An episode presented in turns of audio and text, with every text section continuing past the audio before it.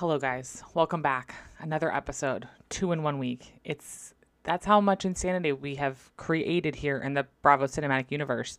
I am doing the weekly episode right now for you guys, and there's so much. I mean, like Bravo is truly in like its Renaissance area, where Renaissance area, Renaissance era, where just everything is go go go go go everything is so good all the shows are incredible and amazing you know you have a couple outliers right now but overall i think we're doing a really good job over at bravo so on this week's episode of the podcast we are 100% talking about bravo tv shows and we have a lot we're going to talk about vanderpump rules obviously because that never fucking ends Girls Trip is back, which is really, really exciting. I think this cast is fantastic. Portia, our queen, is back.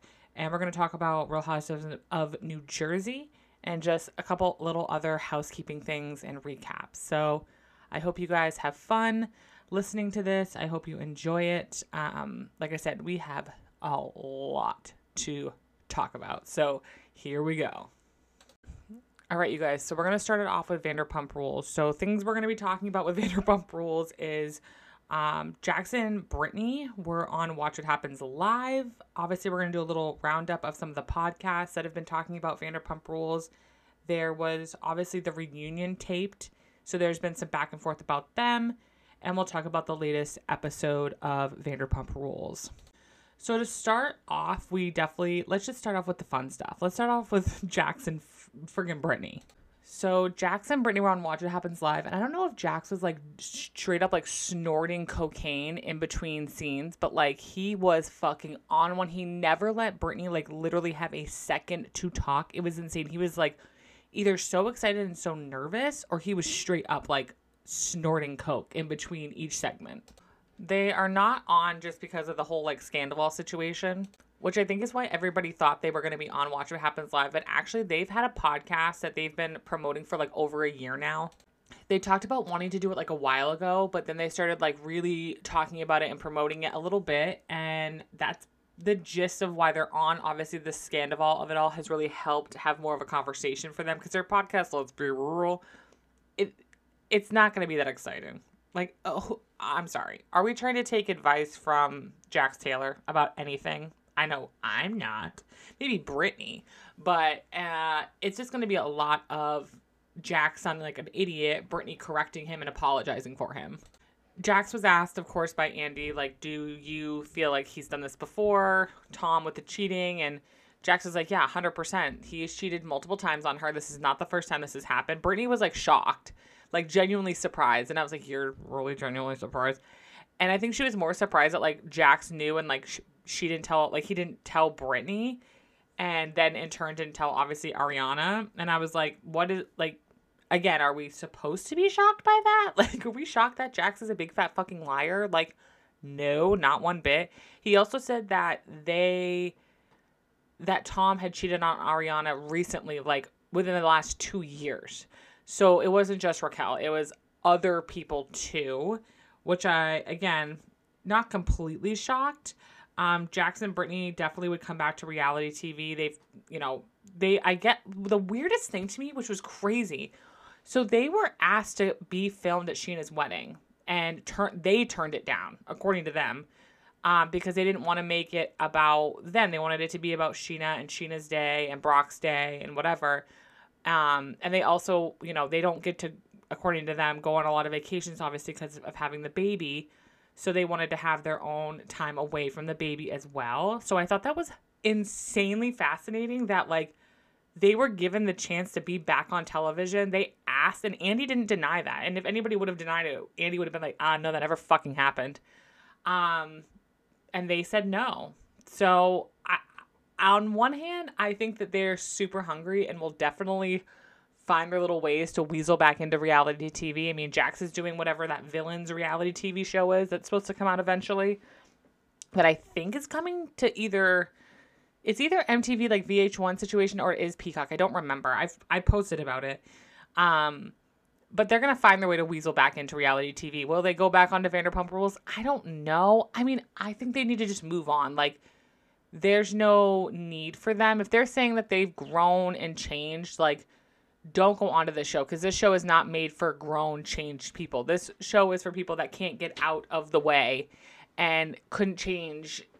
They can barely change their own underwear, let alone change as human beings. So, um, Tom Schwartz apparently knew about the affair longer than a month, which I have said and have agreed from the get go. I think he's known a lot longer, especially when Kristen had said that Schwartz, Joe, Tom, and Raquel had been hanging out a lot um, and have been going on like basically like double dates. Uh, that's when I was like, red flag. It's been longer than that, and that's really fucking disappointing. And basically, Schwartz is kind of the one that Jax talks to pretty much every day. I know Sandoval and Tom don't talk anymore. They haven't talked for a long time, like friends, friends talked. But they did talk about Brittany, and Jax talked about an incident in September for a Labor Day party that seemed very, very odd. Like Brittany had talked about looking back, she had she does notice these little weird instances and stuff. Um, but they're not very close with Sandoval anymore. And that an interesting thing that I that Jax said, which I think is totally right, is when Jax was on the show, anytime the Toms did something stupid, they could kind of like throw Jax under the bus and make him look worse than them. So that way, like, he got in more trouble with anybody on the cast, to be honest with you. like, it wasn't just Brittany. Um, he can get trouble with anybody. So they kind of hide behind him. And now that he's not there anymore, they can't hide behind him and they can't hide behind his bullshit or they can't blame things on him or go like, why did you say this? Why did you say that? It's all on them now. And I was like, wow, that's such an interesting perspective to have. And he's and he's right. And the thing about Jax is Jackson I've always said this that Jax and James are the same person. And the reason why they so easily can call out bullshit and can call out and see the bad in people is because they're bad people and they would do these things and they have done these things. The reason why Jax has called out Tom's bullshit for years. This isn't the like this isn't something new that Jax has spoken about or called out. He's called out Tom before. And the reason why he so easily can call out both Toms is because he has done these things. He has fucked his friends' girlfriends. He has fucked and screwed around and cheated and he's done all these things. So he and he's been a horrible person. So it's so easy for him to see that and call the bullshit out in other people. And James is the same way. James has had Raquel's number for a while now, and so has Lala. And the reason why James has had her number is because he is a shit person. And so he sees the garbage in her so easily because he's like, this is basically what I would do if I was being her. You know, it's it's just one of those instances. It's just wild to me that people can't see that like two things can exist. Like Jax can be a piece of shit garbage person, but also call out other people's shit garbage because because of how horrible he is. So the episode was really cute. It was really funny. It was I'm not gonna lie, I do get a lot of entertainment from seeing Jax because he's so wild and the shit that comes out of his mouth is nuts. And he has to prove that he is right so badly. And the things that he's trying to prove right are like it's like these aren't things you should be like proud of that you can prove. Like these are these are bad, bad, bad things. Let's talk a little bit about the reunion. The seating charts came out. So we've all we've all seen the seating charts. The seating charts are very interesting this season because there are technically two. And the reason why there are two of them, as we all know now, is because of the restraining order with Scheana and Rachel and they can't be like 100 feet within each other and they can't talk to each other either. That's the other thing. People have talked about possibly doing a Zoom. Well, they can't do that either because they can't talk to each other. So we have a lot of we have we don't have a lot of wiggle room. So they've chosen to basically set it up where they're going to come in at different points in the reunion. So we basically have two sides. We have so if Andy is our center, we have on facing Andy, we have on the left side, right next to him is Ariana then we have Katie, then we have um, James, and then we have Lala. And then to, um, if you're facing Andy to the right, you have Lisa Vanderpump, Sandoval, Raquel, and Schwartz. Um, and clearly we know team versus team. The interesting thing is, is that when Scheana comes in, Scheana ends up on the side of Schwartz and Sandoval, which I feel bad for. I almost wish they'd like overstack one side because it's just like clearly Scheana's not on their team and not on their side this season. Um, you know, when they're full of shit. Um, I really am interested to see Scheana's point of view from everything because she was an instigator of a lot of situations. She did not look good this season, especially when it came to her relationship with Katie and her relationship with Schwartz. She was very she's been very close to Raquel and didn't know anything about her and Sandoval. So it's been it's I've been listening to her podcast a lot lately, um, Scheananigans, and because she's been talking about the situation a lot, and she's been talking about her feelings on it, and it's going to be so interesting to see her perspective because she's just she's kind of always been the one that kind of plays both sides. She has friends on either side, so she has Lala on one side and Ariana, and then she kind of has like Tom and Tom and Raquel. Like it's so she's always been like this. She's always had friends on both sides of the stage there, and I'm very worried for Scheana. I was I'm watching her latest podcast episode um, with the Pump Rules account, and she was saying how like this has really affected her, and she's had a really hard time with this. She feels like she's been backstabbed. She feels like she's been lied to. It's excruciating for her to watch episodes because she's being told one thing by Raquel, and you know, as we all know, Scheana is a at sometimes delusional ride or die friend and to the point that she doesn't try to see the other perspective because she just hopes that you're telling her the truth because you're her friend and then she's watching back the episodes and realizing that holy shit like I was completely fucking duped and lied to all season by people that were my like these weren't just like casual friends guys these were like best friends like Raquel stayed at Scheana's home uh, was around her all the time, was around her family, around her daughter. Like, like, come on. Like, I feel bad for Scheana, but I do appreciate Scheana, which we'll talk about her podcast in a minute. Um, recognizing that she was an ass this season. She came off really, really fucking bad. But at the same time, when you're giving information from a friend, I, I don't I don't know. It's really, really rough. But that's the seating arrangement for right now. Tom and Ariana are supposed to apparently have their own separate interview away from the cast, and this is because they want to be able to talk about the situation without everybody chiming in. Because let's be real, it's gonna be like annihilating talking over each other. Like, like Andy had to have taken like anxiety medication and then something for like migraines because I don't know how he's gonna do this reunion. It's never they're always gonna talk. Just James alone with the talking over, talking over he 100% has one I can bet you if I had a million dollars, I could bet you a million dollars he called Raquel a bitch to her face, not behind her back, to her face. I will give James that. He doesn't just talk behind your back and say horrible things behind your back. He'll say horrible things right straight up to your fucking face. It, it's just going to be a literal mess. Uh, pictures came out of the cast, obviously going in and out of the um, the area where they're going to be filming, where they filmed the reunion. Andy also did some videos. Um, he didn't show Ariana's outfit, but he did say it was kind of like a like revenge body type of situation. Her outfit was really awesome. I hope there's like cutouts. I hope there's tits. I hope there's ass. I hope there's everything. I hope she looks incredible. Lala and Katie looked gorgeous, and Sheena had extensions for the gods and body for the gods, and looked incredible. They all looked so fucking beautiful. Schwartz looked homeless. He has like a fucking t-shirt on with like a like a sports coat over it. He just looked fucking ridiculous. Like literally be a grown up. Like actually be a fucking grown up and wear adult clothing. I'm like begging you. It's like watching a homeless person who like found a sports jacket in the dumpster and was like, "This looks nice." Like he looks nuts all the he looks like a man child all the time and he's 40 fucking years old. But we see a video and pictures of Sandoval and Raquel outside taking a smoke break.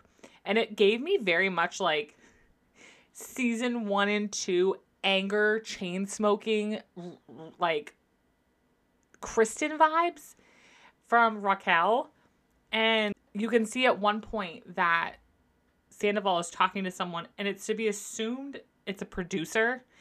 And is getting very angry and very upset with him and pointing him and you can tell I guarantee you, he's like, yo, dude, like, it's just crazy. Like, they're like annihilating me out there. Like, what are we supposed to do? Like, we can't just be all on one side. Like, trying to be, see my perspective. Like, what's going on? Like, Andy's not even like listening to me. Like, no one's listening to me. Like, this is crazy. Like, I made a mistake. Like, mistakes happen. Like, this is nuts. Like, you guys, here's the thing we don't want anything I know I don't. And I don't want anybody that watches my platform to like send harm to these people. Because at the end of the day, you guys, yes, is this their real life? Is this what's really happening to them? Yes. But are they like legitimately like they're like not real people in the real in my real world? So like wishing harm on them and sending them threatening things is like fucking juvenile. Like grow up. There's no need for that. But to watch Tom sit there and try to like, you know, he's trying. DeuxMoi already put a thing out that he's basically sat there and tried to justify his bullshit, and it's not going to work because the women that he's up against are smarter than him by a billion, and three of them are way more intelligent than that. Scheana's going to cry the whole time. He's just out of. He's just out of his league. He's out of his league. I hope I didn't see a camera. I don't remember seeing a camera but I hope that they took a camera with them everywhere they went. When they were on a lunch break, when they walked off, blah, blah, I hope they're mic'd and cameraed the whole time. Like, I hope that there is a video of him and Raquel out there trying to justify their bullshit to producers. What's even funny is they're wearing like black, like full on black outfits, like they're going to a fucking funeral. It's so weird. So clearly, like, they're still in cahoots together and they're still trying to figure it out. I just, if they literally go on this and tell me that they're in love with each other, I'm to vomit. You're not fucking in love with each other. Okay? Let's like call a spade a spade here. Like, Jax put it perfectly, and I hate giving this man credit, but he put it perfectly. Sandoval wants somebody that he can control and manipulate, and also someone that will like worship him. Like, and make him seem like he is all that in a bag of chips. I've said it either on another podcast episode or I said it on TikTok. I don't fucking remember. But he wants a groupie. And that's what Raquel was to James. She was a groupie. That's how they met. That's how their interactions felt like. It felt like it was just groupie mentality. And that's the same thing that I feel like we're getting from Raquel and Sandoval. It's fucking groupie mentality. It's pick me energy. And it's just stupid at this point. And then the last thing that I want to talk about with the reunion situation was Raquel was seen at a salon. I don't remember it was a nail or a hair salon outside of it, pretending to be in like cognito. Like she had like a black hoodie over her, giving very much. I don't even want to say what it's giving. Go to my TikTok, you can see what I think it's giving. And glasses and pretending to hide, and you know it's bullshit. You know, like there's some places where it's like, for example, like Schwartz going through LAX. It's like, okay, like you, you know TMZ is at LAX. They're always looking for somebody, trying to find someone, trying to talk to people. You can kind of get away with like, I didn't know TMZ was there. You're at a no name salon in no name nowhere. Come the fuck on, Raquel. Like literally, TMZ was tipped off, knew where the fuck you were, probably by you. You're sending messages to Entertainment Tonight because that's where your press team apparently wants to send information to. It's just a bunch of crap. And she's sitting there and, you know, it's like, oh, what was me? Like, oh, I'm so sad. It's like, I just, I'm tired of, I wish she would just either play the villain, like, be Lala, be the fucking villain and be good at it, or get off my screen. Like you can't play this like innocent, oh, you know, ah, it's so hard. Like all this is happening to me. It's like nothing's happening to you. You made this stuff happen. So that's the part that's like frustrating to watch her. And then the fact that she's like, you know, Scheana, like permanently like I now have a permanent scar on my eye because of Scheana. I I am praying to God someone for whatever fucking reason there is a third party there or there's video footage of something someone had happened to have their iPhone out. I don't fucking know. To prove if this is true. Because I agree with what everybody else has been saying on the cast, which is they don't think Scheana hit her, um, or at least sucker punched her, because she can't even make a fist. If you look at her nails, the bitch can't make a fist. So how is she supposed to punch someone in the eye? And there's other video proof from the show, from other previous things that she that she has done where you see that Raquel clearly has this thing with her eyes where when she's overtired or doesn't have makeup on, they're much darker, like darker circles um, underneath her eyes. It, it, I'm just, I'm just, okay? I'm just. That's all I'm saying is I'm just. So, next is the newest episode of Vanderpump Rules. I don't have too much to say about it. I don't think it was that like riveting of an episode. It is off putting and weird and gross knowing that Tom and Raquel have at least like hooked up once at this fucking pool party. Like from the time they had the boys' night to the time of that pool party, there has been a relationship, like a physical relationship has happened and occurred basically. And watching Ariana defend Raquel is so difficult to watch because clearly she doesn't deserve it. She doesn't deserve to get defended at all from what we know now. Obviously, at the time, maybe. It's sad because I'm with Scheana. You know, Scheana watched it back and she was like, listen, like, yeah, there was some difficult moments, but like, Raquel made it seem like she was getting like abused and like screamed at and yelled at, and that just didn't fucking happen. Like, those things didn't happen. She wasn't getting bullied hardcore. That just did not fucking happen. So it's really upsetting to know that she talked it's, it's just frustrating to know that all the manipulation. And if you watch the episode and i said this to my husband when i was watching it raquel is walking around all like normally when raquel was walking around she's very sheepish very shy very like kind of off in the corner like mm. and now all of a sudden she was walking around that party with a fucking strut. And all of a sudden she had these she was big bad and could talk and all this shit or whatever. And i'm like this bitch thinks she has something on everybody she like like you know when you have a secret and you're just like ooh i have a secret no one knows about it and oh my god if they only if they only fucking knew I'm this, I'm that. They only fucking knew that, like, I'm fucking him and they have no idea. They think I can't do anything. They think I can't pull one up on them. They think I can't keep a secret. They think I can't fuck with their men. Watch me, bitch. That is like the feeling I was getting off of her and the way she was walking around ugh, their house was disgusting to me. It was fucking gross. And listening to Lala's podcast, her talking about how like her and Raquel off camera and on camera apparently they just didn't clip it in were basically like, "Yep, okay, cool. Like I fucked your man. Sucks to suck. Like bye, move on."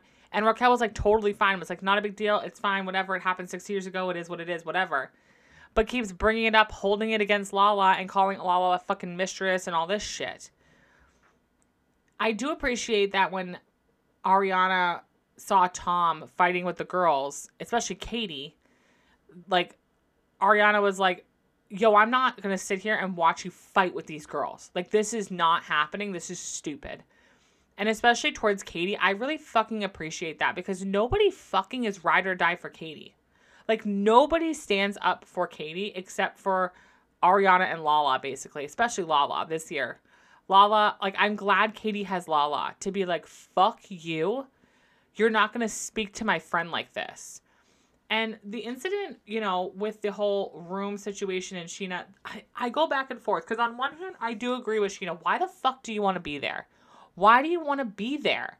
Don't, not not with the oh, my other friends are there. No, no. Like, why do you want to be somewhere at a place where somebody you fucking hate is getting married? That I don't get about Katie at all. I think that is literally Katie just trying to be a bitch. And that's fine because Scheana's been a bitch to her all season. So it's fine. Go for it. Tit for tat. Who gives a shit? The part that doesn't make any sense to me on Scheana's part is why does your bridesmaid not have a hotel in the resort where your wedding is two weeks before your wedding? that's the part I don't get. I don't if something happened, it's really fucking annoying that we don't know about that because apparently there is something there's more to the story than that, which again I don't know why Bravo's like keeping information from us. But it's like okay, but on the other hand, like Katie paid for the money, she has every right to be there. It's a it's not the and like Lala said, the whole resort isn't taken up by Scheana and Brock's wedding. You know, like it's a big enough resort. They don't need to be near each other. They're in Mexico. It's whatever. Um, but it's I, I I don't know. I go back and forth on if Katie's right or wrong about that. I will say I agree with Lala though. It's like how about for once everybody lets Katie do what the fuck she wants to do. Instead of everybody making Katie do what everybody else wants to do. And fucking to hear Tom Sandoval out of all fucking people Okay, we swear on this podcast. It, I throw some f bombs around. I'm sorry. When I get pissed, I say the f word. I apologize. But out of all people, to say to Katie that when she thinks of something, she has to be right, and everybody has to think of it the way she does, and she has to be right. That's fucking rich coming from you, you narcissistic little bitch, who is constantly, constantly getting pissed off at people for not believing the same things he does, for not thinking the same way he does, to not doing the same things that he does. All the goddamn time, especially the women on this cast, constantly bitching at the women when they don't do things the way Tom Sandoval thinks things should be done. We saw that with fucking Stassi and her fucking party, what was it, like two seasons ago? It's like, oh, because I didn't talk and bow down and do what Sandoval wanted, it's all bad. And fuck all of you. You're not coming into Tom Tom. Like, that rich, really, really rich coming from him. Uh, last with Vanderpump is just going to be some recaps from podcasts that have been talking about Vanderpump rules. First one's Give Them Lala. A couple things was uh, Lala had mentioned that they're not going to be able to have phones at the reunion because there's been leaks happening. Uh, so they're only going to be able to have phones if they need to like make sure their kids are okay. So like Scheana and Lala, things like that. Um, but other than that, no phones are to be allowed on cam like while they're sitting there in front of the cameras, off when they're going to get like breaks or snacks or nothing. Uh, so they don't want any leaks about anything. They're keeping this very, very tight lipped overall. She said also that I found really interesting that the cast was asked how they want to go about the reunion because there is so much to talk about. And one thing I found interesting that Lala brought up was that you know, she's like, listen, if this is all, it's fine. But if this is all going to be about Tom and Ariana, I don't need to be there because we filmed a whole season that had to do with other people and other issues other than this. And we need to talk about it. We need to talk about everything and we need to talk with everybody. If we're just going to talk about Tom and Ariana, then let it just be about Tom and Ariana and then we can do something separately. And I thought, you know, I agree with that because supposedly they're supposed to air and talk a lot more about Lala and Randall. And I hope they do. I hope they don't forget about that storyline because it is very interesting to me, that storyline and the shit that Lala's gone through. And she said, you know, she laid it all out there as much as she could legally. And I know that Bravo has to sift through a lot of it um, because of legal reasons. But I hope that they show a good portion of that. I hope, you know, we do at the end of the day, we do have to talk about the fact that Raquel and Tom Schwartz was a thought process and a thing and affected Katie. And we do have to talk about that too. Like, I feel bad because Scheana and Brock had this beautiful wedding that is going to get overshadowed. And that and this season was supposed to be about this beautiful experience that they're having and their family and that's going to get overshadowed too. So I understand where Lala is coming from in that sense. Um, pretty much, that was pretty much it from the Lala podcast. There wasn't too much out there that we didn't already know or wasn't already talking about. So we shall see what happens. I know she is nervous, but excited to get to that reunion. And I am very interested to see how she tears about tears down Tom Sandoval because he said some nasty stuff about her and Randall and her and her daughter and stuff that you just you don't need to say and you can't take back. So Tom is poor Tom's really fucking in for it. Um, Scheananigans. Um, Scheana had Jamie Lynn, her best friend, on the episode again. She's been on the episode. I think the last two episodes, Jamie Lynn has been a part of it, and Jamie Lynn obviously is friends with this group too. So she obviously has some inside perspective about the whole situation. Um, again, she talked about how Raquel's version of Havasu versus what actually happened at Havasu, Scheana's had a really hard time with because she basically was like, Katie's a bitch, fuck her, I'm done with her, I can't take this, this is so dumb. And kind of like fueled her hatred for Katie that she kind of already had. And she also talked about how, like, she, when they got divorced, she tried to reach out to Katie, and Katie just didn't reach back out to Scheana and didn't really need her, but Schwartz needed her. So she kind of just went to Schwartz and helped Schwartz and was there for him and just feels bad. And she, I appreciate Scheana admitting that she fucked up this season and looked horrible and treated Katie like shit and that she plans on apologizing to her. And I really hope Katie accepts it and can move on with Scheana because one thing about Scheana is Scheana is a loyal ride or die bitch. And she was ride or died for Raquel, but under false pretenses. And that's going to be really fucking hard to deal with, I think, this season for her. Um, Scheana was very close to not just Raquel, but her mom and her sister. And one thing Jamie Lynn brought up was like, how do you think her family's dealing with this? And she's like, I don't know, but I'm not talking to them either. Because, and you know, she was close with them. And a week before, I think Scheana said something like, like very recently had talked to, um, it was before they went to New York. And Scheana talked to Raquel's mom about what they should wear to watch what happens live. And, you know, so and I know that Raquel's been seeing her family. Apparently, Tom went to go see her family too, which is so fucked up and weird. Um, at the wedding, apparently, we I think we already knew about this. Raquel was gone late, and all the other bridesmaids were very upset about that. So I hope they show that on the show. I'm really hoping that somehow, some way, they caught them saying something I re- I really fucking hope that they caught them saying something offhanded that we were just like, wait a minute, what did you just say? Because they keep the microphones on. If the mic there's a microphone on your body, it is on. So I'm hoping they are literally FBI sifting through shit to see what they can find. Offhandedly that they didn't think of before, but are like, whoa, that's huge especially from this wedding, because apparently the wedding is going to be a whole thing. Um, Scheana talked about because Ocean's birthday was recent and a lot of the cast, former and current, were there. Um, and obviously Stassi and Brittany aren't talking right now because of Stassi's wedding situation.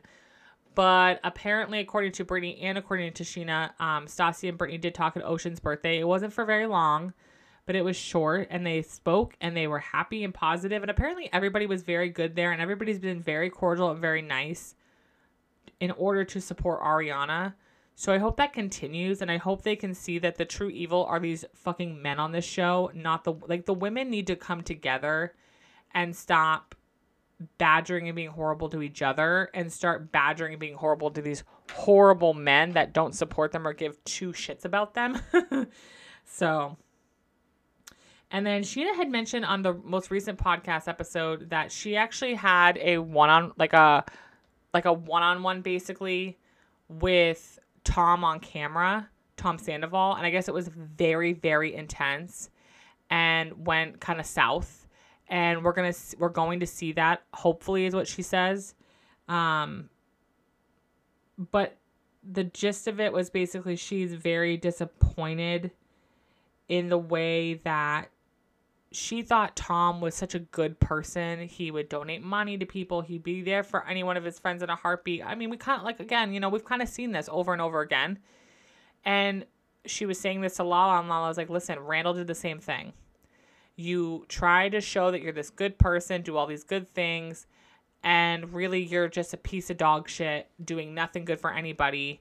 And you're kind of hiding behind the donations. You're hiding behind this good guy bullshit and that's what Sandoval clearly did, except for the part where he kind of didn't know. It's like, we didn't we all know that he was just as bad as Jax? Like, didn't we all know the three of them were like the same? It, or is that just me? But like, Schwartz is so dumb. He hides behind that. And then Sandoval's got, you know, a personality. He comes off a lot more likable than Jax is. So I think that's why he could get away with, they could get away with it, whereas Jax couldn't because Jax is such an asshole. But Scheana talks about how disappointed she is because she thought she had saw this this good in this person. you know, with the um James and Raquel's engagement, you know, him spending all that money to help him. You know, it's fucked up. It's fucked up. The whole situation. So that is it for my Vanderpump Rules recap. So let's head over to Real Housewife Ultimate Girls Trip. All right, you guys, it's here. Real Housewives Ultimate Girls Trip, season three. The Peacock released three episodes, which was very overwhelming. I feel like everybody could agree that it was very overwhelming. I kind of wish they didn't do that. It's like Peacock, we have enough going on right now. Okay, we're working overtime in the Bravo universe. Like, this is maybe a little too much. So I literally had to watch episode three like three times, and I still don't think I have enough information for you guys. I'm just giving you guys like an overlay of things that I noticed and thought were funny, and then conversations that I thought were interesting. I'm not gonna do like a play by play because my ADHD is like on f- fucking crazy town right now because of having to deal with all the Vanderpump rules of it all. And then on top of that, trying to watch New Jersey. And then on top of that, all of a sudden I'm like, wait a minute, isn't Girls Trip coming back? Oh my God, it is coming back. Fuck, I missed everything. like now I'm re having to remember that and recap that. So, I mean, here, here we are. I love the cast overall. Um, the only one I could live without is Leah. I don't enjoy Leah. I didn't enjoy Leah when she was on New York. I enjoyed her for her first season. And then after that, I was like, I'm good. Like, I don't need Leah anymore. I'm all set. The thing about Leah, for me personally, is there's alcohol there's I feel like there's two types of alcoholics, okay, that are that are sober. Okay. There is the ones that are like Lala, who don't drink, maintain their sobriety, can do it and be around other people that are drinking, can be around other people that are drunk and are not like necessarily regularly like provoked or triggered by it and can kind of handle it and does a really good job and is like, no, you want to drink? Go ahead, go drink. You're fine. It's not affecting me. Okay. As long as I'm not drinking, I'm good. Then there's people like Leah and like James Kennedy, for example, that like they can't be around people drinking alcohol and they can't be around drunks. They have to like literally be around sober people at all times or people that like can handle their alcohol basically because otherwise it is like triggering for them. And that's the thing about Leah is I think Marysol is a trigger for her because Marysol just drinks and drinks and drinks and drinks and drinks. I mean, she drinks like it's water. Where and it's like literally like a part of Marysol's personality is the alcohol crap. And I think when like Heather and Marysol and some of the other women are like, "Oh, it's to suck you being on this trip and not being able to drink." Like I wish you could drink. Like that would be fun. Like that would be so much fun. That really sucks. Like her being triggered by that. I'm like, why are you triggered by that? Am I am I just not like do I not understand it because I'm not a part of the sober community? Because I'm like, yeah, you know what? Wish I could too, but it just is what it is. No big deal. Now, the part that I agree with Leah is when Heather was kind of like provoking it versus being like, oh, that sucks that you can't drink. Crap. Like, I would have loved it. Like Marysol was like, I would have loved to drink with you. That sucks. Oh well. Whereas Heather was more like, oh, I wish you could drink. Like, wouldn't it be cool if you could drink? And she even Heather admits she's like, I'm not the person to like be around if you're trying to like have goals and morals. I'm like, Heather, you're a shit at like Heather, you guys, Heather is so triggering to me on like and I hate using the word triggered.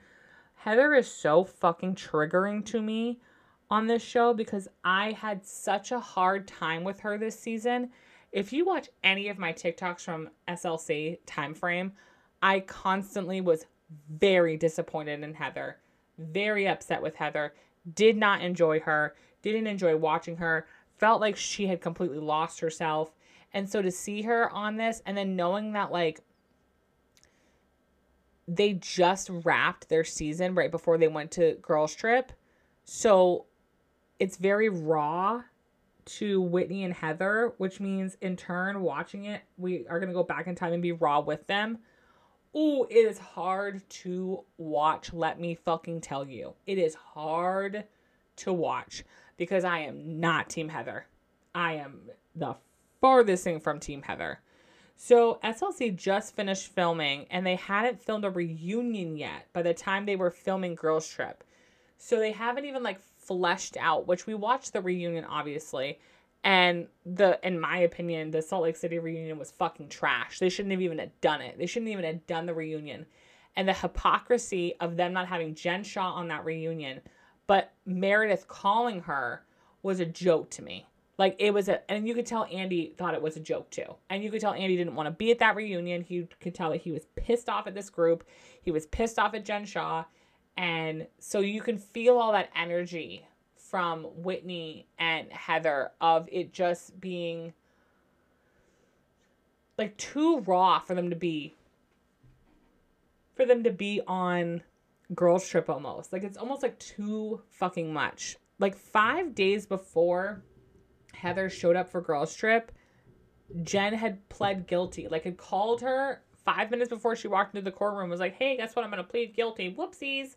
Like that's then they just filmed that at that time in the timeline. They just filmed that. That's wild. That's wild. I love Pepsi. Um, I like that. I like that he is a lot more talkative than some of the other concierge people that have been on the shows. He's also super funny and witty, and I, he seems like he enjoys joking around with the girls, which I really, really like. Especially Porsha. I think his relationship with Porsha and with Candace is really cute and funny. I fucking love watching all these women walk up the the driveway for because whatever reason the show was like, hey, listen, and you know they did this on purpose. You know Bravo literally did this on purpose. They're like, here's what we're gonna do. We're gonna find a house that has the most r- rough driveway ever. That these bitches who always wear heels can't walk up and down. Okay, and then on top of that, we're gonna have the cameramen follow them and not help them, and we're gonna show that the cameramen aren't helping them. It like it is hilarious to watch Whitney walk up these cobblestones and see a cameraman literally five feet away from her watching her tumble and, and having a hard time going up the walkway and not helping her. It like the fourth wall, that's the thing that I love about Girls Trip. Girls Trip breaks the fourth wall, and I love that. We really get to hear about them and their experiences being a housewife. We get to see producers and talking to them. We get to hear things that we just normally wouldn't hear. It's like an inside insider information basically. And I I love that. I wish they would implement that more into the regular housewives shows. I wish they would be able to be like, you know, I didn't fucking like they had an interaction with Whitney and Heather and Heather's like, "We're on a TV show." Um, no, Whitney said that. Whitney's like, "We're on a TV show. Like we're tr- like we're we're here to make a TV show."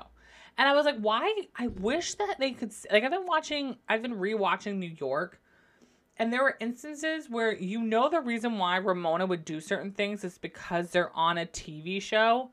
And I wish she was able to just say that. Be like, we're on a TV show. What do you want from me? Like, this is the reason why we did this is because we're on TV, we're making a show, we're trying to make drama. Same with like Lisa Rinna. I wish they could have like Lisa Rinna be like, um, I'm making drama about Kathy because we're on a fucking TV show. What do you want? Everyone seemed very excited to meet Heather, which I thought was so interesting. Like everybody was like they were asking the girls like who were they most excited to meet and a lot of them said Heather. And I was like, "Oh, so you guys definitely didn't see this season." you guys definitely didn't watch this season of Housewives in Salt Lake City. Because I then I think you would have been like, "Uh, never mind." Like I don't think any of their seasons like not I think like none of their seasons had come out by the time they had gone to girls trip. Potomac wasn't out. Miami definitely wasn't out. Salt Lake City wasn't out. New York doesn't fucking count. Leah and New York don't that doesn't fucking count. Um same with Atlanta, doesn't count. Um but the other three like they definitely haven't seen those seasons. So they're not like recapped on like what's been up with them. They're kind of learning about it as they kind of go. Like potomac season had just wrapped. Slc season had wrapped. I don't know about miami's timeline because uh, they don't really talk about like the miami like Marysol and alexia don't really talk about their show in the present time. They've been talking about a lot of past things so i don't really know in the timeline where we're at really with that um, Heather has like Gizelle has finally met her match when it comes to the worst styled person on as a housewife, and that is Heather. Heather and Gizelle both have the worst style ever as housewives. They look ridiculous this whole three episodes. At one point, Gizelle looked like she was a witch from Hocus Pocus. I I just don't understand. Like at this point, it's a running joke. So it's like, okay, are we doing it on purpose for the running joke? Or are we just like, we really just aren't going to fork over the money to get good hair, get good makeup, and get good clothes? Like, what am I not understanding? Like, they are, so like in Heather's talking head, where she's in that pink outfit with her hair all straight and her makeup looking incredible. She looks beautiful. She looks incredible. Okay. The, she work her whole brand is Beauty Lab about being beautiful. It's like, okay, can we like work on that? Cause like Heather is beautiful and she could look so great all the time. But it's like eh, her outfits don't make any sense. Like, here's the thing it's like Porsha's not like Porsha's just like putting outfits together that just look banging on her body. Like she's probably getting them off of fucking Shein for all we know. But because she knows how to style herself and she knows how to take care of herself, she just looks like that bitch all the time. So it's like, why can't these other girls stop trying to tell me that you don't have the budget to look like that? No, no, no, that's not true. There's so many websites now where you could buy these bomb ass clothes to make you look gorgeous for nothing. Candace looks incredible all the time. Okay, she has the same hair. She does the braids. Okay, so she has the braids the whole trip. So that's one hairstyle that this woman has the entire trip. Looks incredible and beautiful. And then has the most cute little outfits, cute bathing suits, every like they just know what they're doing. And I'm like, why can't Heather and Gizelle find a stylist, get a good low end budget, and like attempt to look professional and nice and be like, ugh, it's exhausting. Gizelle just looks whack. And so does Heather. And I'm like, you guys are so beautiful and you guys could be doing so much and you're just not doing it. I don't I don't get it. I don't understand it. It's giving me season like it's giving me like early seasons of like OC, Jersey, and New York when like Luann is wearing like a t-shirt and jeans in her confessionals. Like that that's what it's giving me. You but then like so you look at the conf- you look at the confessionals and you look at Gizelle's confessional, okay? In that fucking hideous yellow outfit. And then you look over at Porsha and uh Candace's confessional they have these fucking black gloves on. They got their hair all fucking done. Their makeup is looking in like perfection. I'm just like, I don't understand why these women can get it together and can figure it out, but you can't. It doesn't make any sense. It doesn't make any sense. Um, Gizelle, of course, as per usual, is messy, messy, messy, messy, fucking messy. And the thing I love about Girls Trip is that these other women have no skin in the game. You're not on the same show together. So you don't have to like really like interact and deal with the other women all the time like you do with your other castmates on your show. So they like and they also have a different perspective of it because they're not with you all the time and so they're not part of like this little narrative that's been made up about your show. So they like see things just in a different way. And I just love I just love how they call out Gizelle for basically like giving the TV, like giving us as fans nothing. How she just constantly wants to pick at everybody else and learn about everybody else and ask questions about everybody else, but nobody can ask questions about her. And then her being like, no, no, no, just ask me. Just ask me a question. I'll tell you whatever you want. And then they're at fucking Candace's little party there for the Ladyboy party. And they ask her about Miami guy. And she's just basically like, yeah, I was in Miami with a guy. Crickets. That's it. We didn't get anything. Not the name of the guy, not who, where, what, how, when, nothing. And then the women just let it go. Let it go. Keep asking questions. Why aren't we asking more questions? Why don't we know more about Gizelle and this guy in Miami? Obviously, I'm assuming it's the guy from Winter House. But come on, like, give us something, anything. We know nothing about this woman. I love how Porsha was like, Bravo is wooing me with this beautiful, um, like, beautiful suite and stuff like that. And the producer's like, again, this isn't Bravo, this is Peacock. And she's like, oh, whatever. Like, I love Porsha. I miss Porsha so much. I'm so happy she's back on our screens. I love her so fucking much. She's hands down one of the best housewives ever created and ever put out there. And I hope they bring her back more in different capacities. I don't know. If anything, can they just bring her back to like commentate everything? Like, let's just bring her back to be the commentator of all the girl ships moving forward. She doesn't have to participate. She just can like watch the show and then commentate for us because she's so funny and she's so brilliant and the things that come out of her mouth are hilarious and I absolutely love her. So Gizelle asks like basically everybody a million questions like all the fucking time and is always trying to drag things out of people. And some of the conversations she dragged on about she would bitch in her confessionals and then the producers would be like you realize you started that conversation right? And Gizelle was like wow and it's like um the reason why these she's like oh god i can't listen to these people bitch and complain all the time. It's like you started the fight you started the conversation, Gizelle. It's literally your fault that we're having this conversation right now because you had to start this conversation. That's what she doesn't understand. It's so, it is so funny to me that just like Gizelle knows what she's doing, but she's also such a whack job that she's just like, I hate when these, I hate when these women fight. Well, they wouldn't fight if you wouldn't bring up these conversations. So Gizelle questions Heather's loyalty when it comes to Jen and one thing that was very interesting that I thought about was how Gizelle kind of brought up to Whitney, like, oh, it sounds to me like you're upset that she can be so loyal to someone like Jen, who was so horrible, did a really bad thing, was really horrible to other people, but can't be loyal to you, who's like a true friend, her cousin, and has been there for her. And I was like, nail, like, Gizelle, stop. Don't nail things right on the fucking head. Why?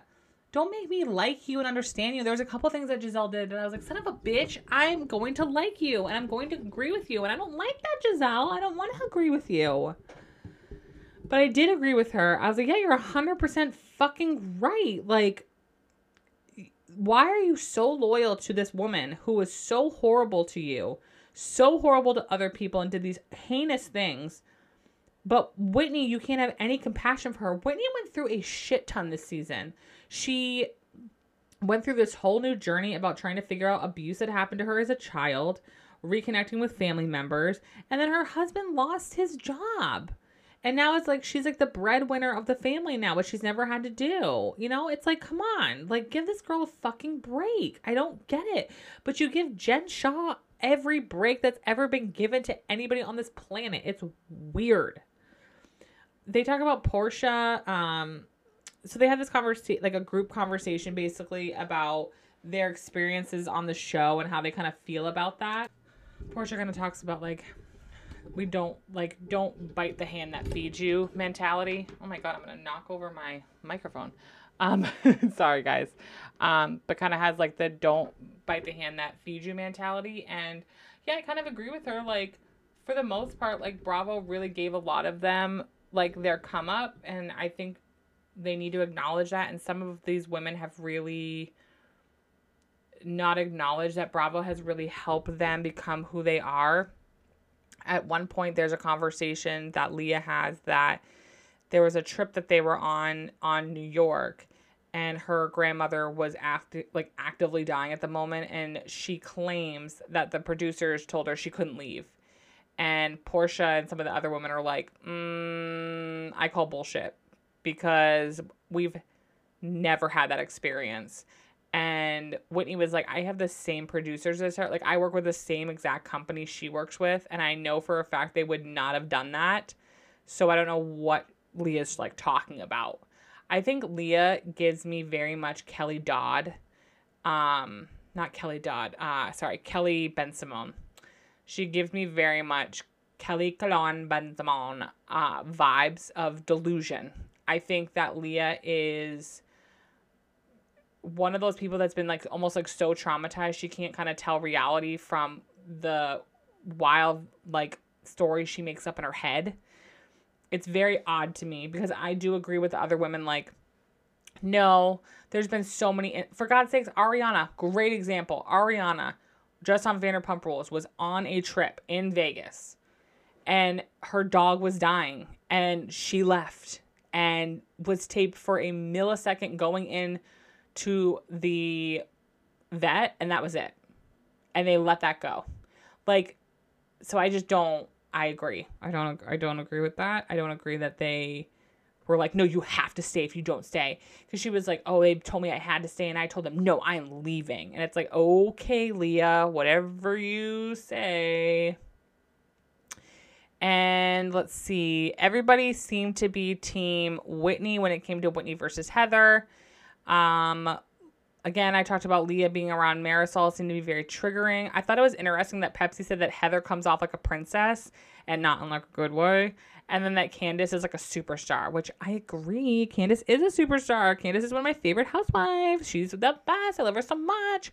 I really hate that her and Chris are going through a hard time right now. That really it makes me sad because I actually love her and Chris and I love their relationship and I think they're so funny together. They seem like they're just best friends.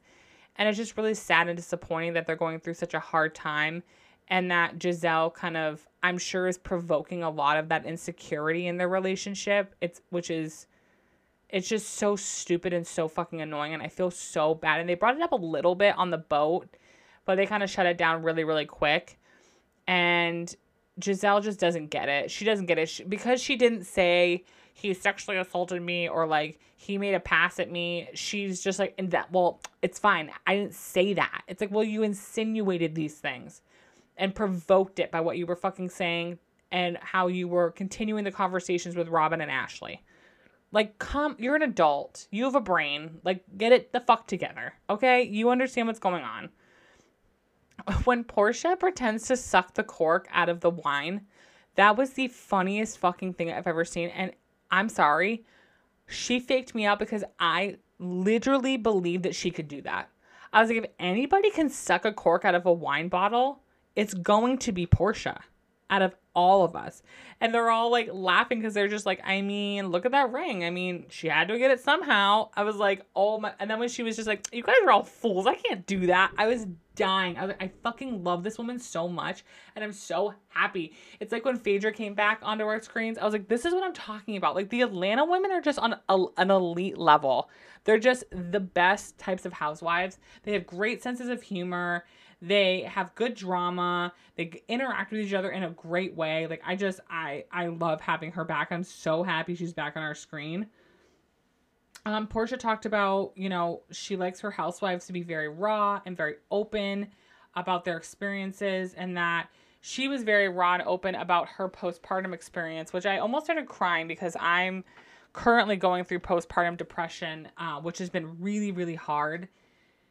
And to have her talk about, you know, a producer came up to her and was like, you know, you need you can get through this. You can do this. You know, all you have to do is just show up and we'll tell your story and we'll show people and you will make a difference showing your postpartum journey even though it is going to be very hard and I'm so happy if you're willing to do it obviously I'm so happy when people show that side of their journeys because other women and people that can give birth need to see that, need to see that you are going to go through these moments. It's going to be really fucking hard, but you are going to be okay. And I'm so proud of Porsha for showing that and for her to continue to talk about it. Marysol also talked about her experience on the show with her mom, which I thought was so sweet. I loved her mom on the show. Her mom was probably one of my favorite side characters in like Housewives like history. She was just the fucking best. And they talked about originally Marysol didn't want her on the show because she was afraid of all the backlash she would get because she had a really bad she couldn't apparent her mom apparently couldn't get surgeries because she had a heart condition. So she would do like fillers and things like that and she ha- apparently got all messed up as you if you know Marysol's mom, her face is a little on the deformed side unfortunately.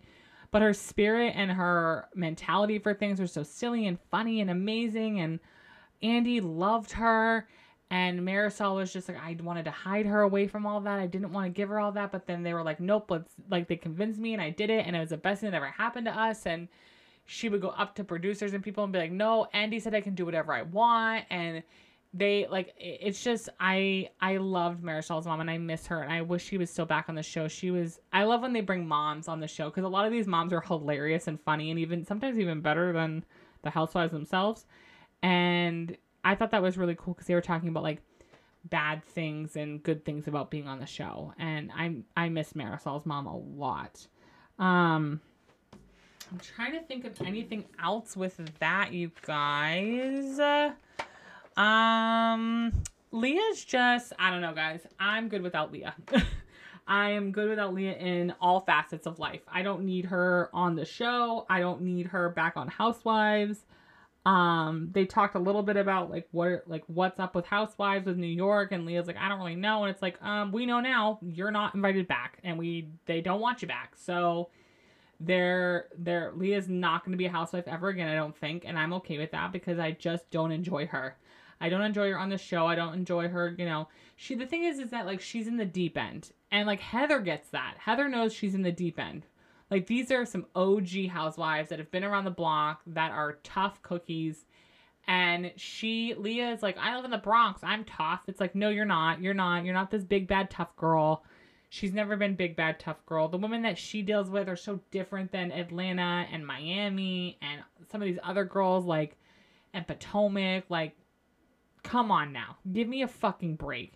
She's one of those women, again, I don't know if I'll get hate for this, but Leah is one of those women that she.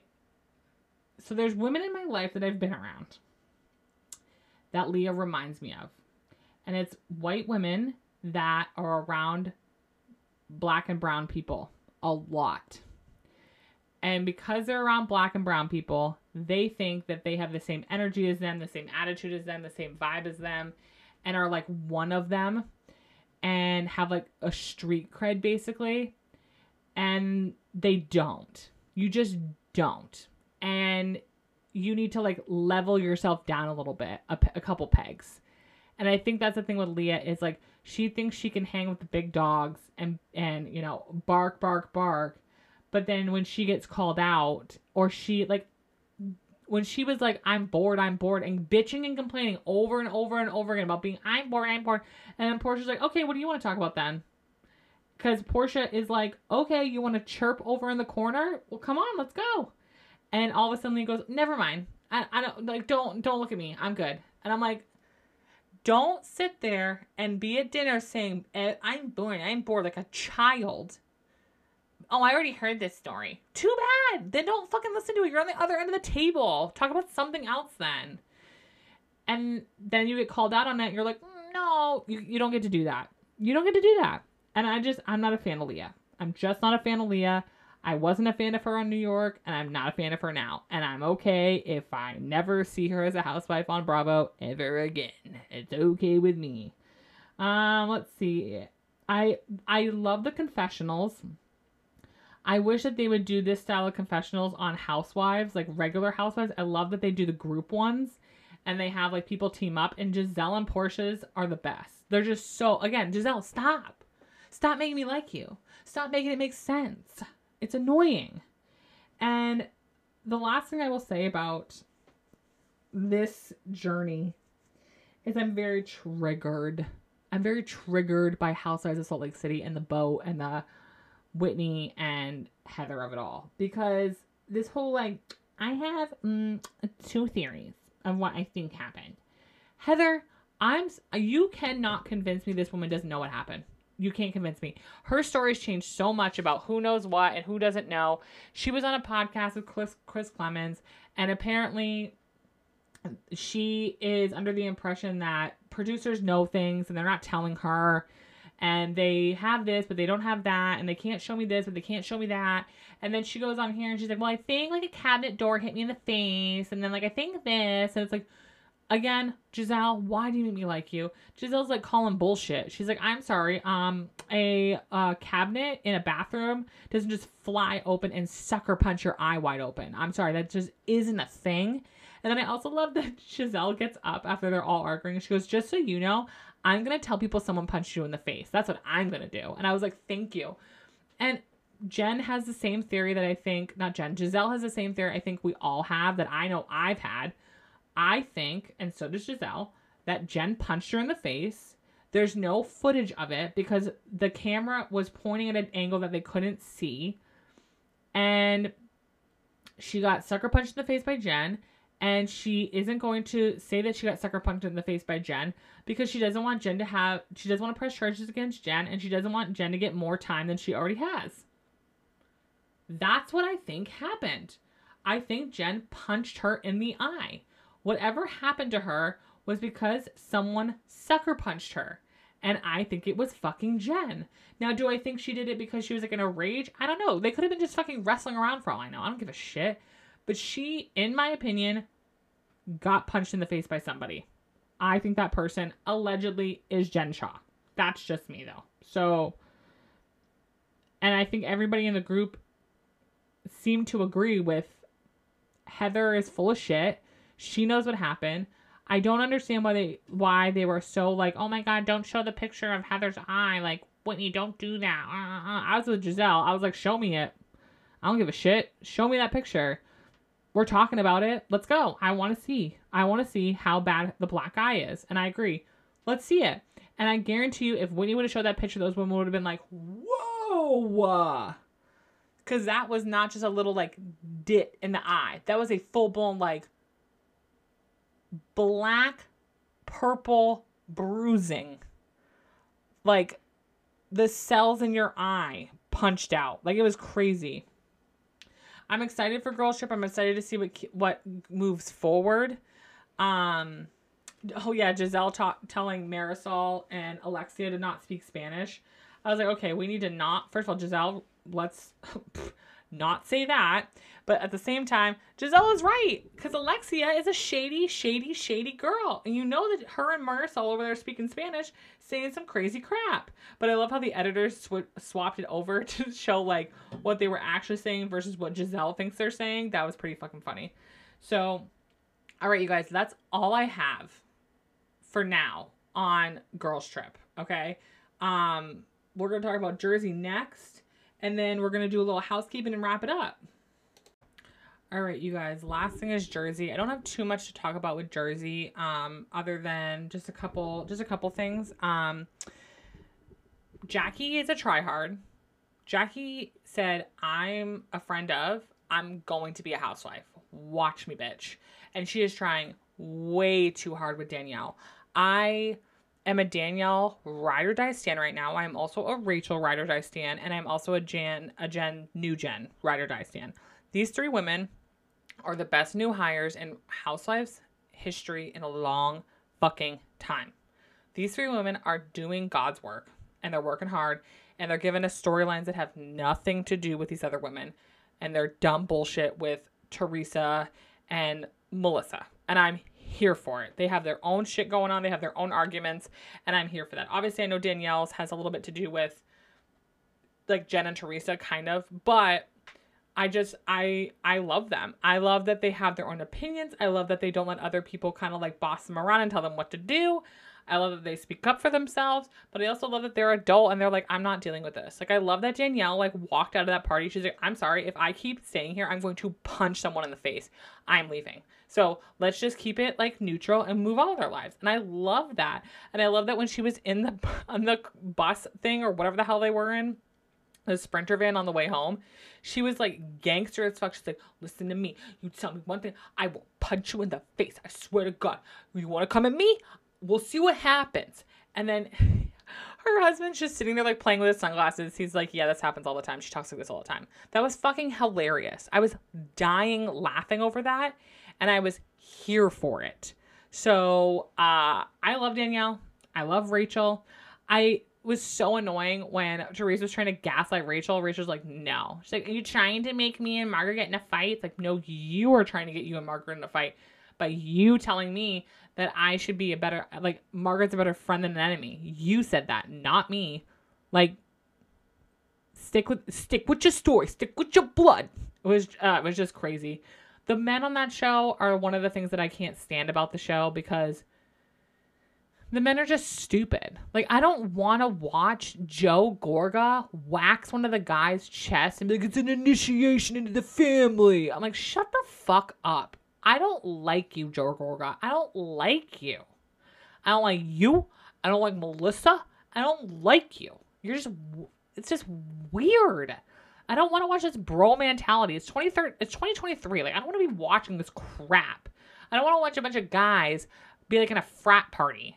Like I don't think the demographic of women that are then gays that are watching Housewives want to see that. That's just me. Uh I do think though, and I do agree that I do think Margaret has shit on everybody. And I do agree that I do think Margaret is a better friend than an enemy. Two things can be can two things can exist in the real world here. Okay, on one hand, I could be like, listen, like, shut up, stop giving Marge such a hard time. But on the other hand, I could be like, listen, I understand why you want to be nice to her because I do think she has a lot of shit on people. That's just me. What do I know? I don't know. What do I know? It's crazy. uh Teresa not inviting Melissa's mom, but did tell Marge, Marge Sr., that she could come to the wedding.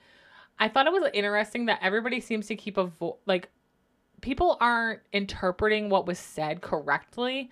Like Teresa made it seem like Marge Sr. was a plus one, not an actual like guest. It was like, oh, like if you want her to be your plus one, cool. But like she didn't get like an invitation. And like also, why would Teresa want to invite Melissa's mom when Melissa's mom and sisters talk so much shit about her on the internet all the goddamn time? And then Melissa and her aren't in a good place. It's like, why? Why? And then for Louis to come in sideways, like on one hand, I was like, Louis, good for you, like trying to keep the peace. But on the other hand, I was like, Louis, like she didn't invite, she's not inviting them for petty shit. She's not inviting them because they don't wish joy upon her and like joy upon her life like, what don't we understand? It's just odd that Louis. I, you guys, I'm struggling. Okay, when we see the future scene of next week, we're gonna be like, I wear your dad's pajamas to sh- like to support and show like stability for the girls. I literally wanted to vomit. I'm like, okay, cult leader, relax. You're creeping me out. It's very much like I wear your skin. And then Teresa's like, well, listen. Apparently, I don't know where I was or podcast or whatever, but apparently she was like, listen, it's like, it's um, it's not like ones that my father has like worn. It's like pajamas that like I gave him that were like brand new, and he like never ended up wearing them, and blah blah blah blah. blah. And it's like it doesn't matter. That's still gross and creepy. It's giving peeling my skin off and wearing it as a mask. It, ugh, you guys, I want to love Louis. I want to support him. I've supported this relationship from the very second I've been watching this. Okay, this season. But like he's making it really fucking hard with his creepy little fucking comments. And I tried to ignore that creepy video that he made like two years ago of him being like a cult leader in the middle of the woods or something and being all like bro and like love each other and cry together. But like, I mean, one plus one equals two. You're kind of freaking me out. I don't know. But I'm really interested to see how Joe reacts to that. Either Joe's gonna sucker punch him in the face or Joe's gonna be like, ew, you're fucking weird. And then next week, when we have the conversation about this money issue, like, remember when it was just like, remember when Teresa's like dad and Kathy's dad were like fighting over like a hundred dollars? And we were like, okay, calm down. And now fucking Louis and Joe are fighting over like a quarter of a million dollars. Like, this is nuts. This is insane you guys, that's all I have. That's all I have for today. Um, I hope you enjoyed the podcast. I hope you're enjoying my little segments here about Bravo stuff. Please let me know about anything else you want me to talk about. You can DM me, message me on, you know, TikTok, on Snapchat, on Instagram. Tell me what you want to talk about. Uh, new episodes out every once a week um, about whatever I want to talk about. And lately it's just been Bravo and I've been really, really enjoying it. So you can check me out on TikTok uh, and Instagram at Mentally Growing 24 7. You can check me out also on Snapchat and hang out with me over there. Uh, each platform I use has a little bit of something different. On Snapchat, I'm mentally growing. I'll put all the links in the bio. And I'm also doing a OG Housewives bracket that you can find off of my website. I will link that in the description as well. Uh, we're into the second round. So every Wednesday, I put up the new round. And at the end of it, we'll see who is the real best OG housewife of them all. So go check that out as well and fill that out. And I think that's pretty much it, you guys. Um, love you. I'm enjoying all of this. Check me out on TikTok for housewife stuff. Check me out on social uh, justice and equality on Instagram. And check me out for my everyday life on Snapchat.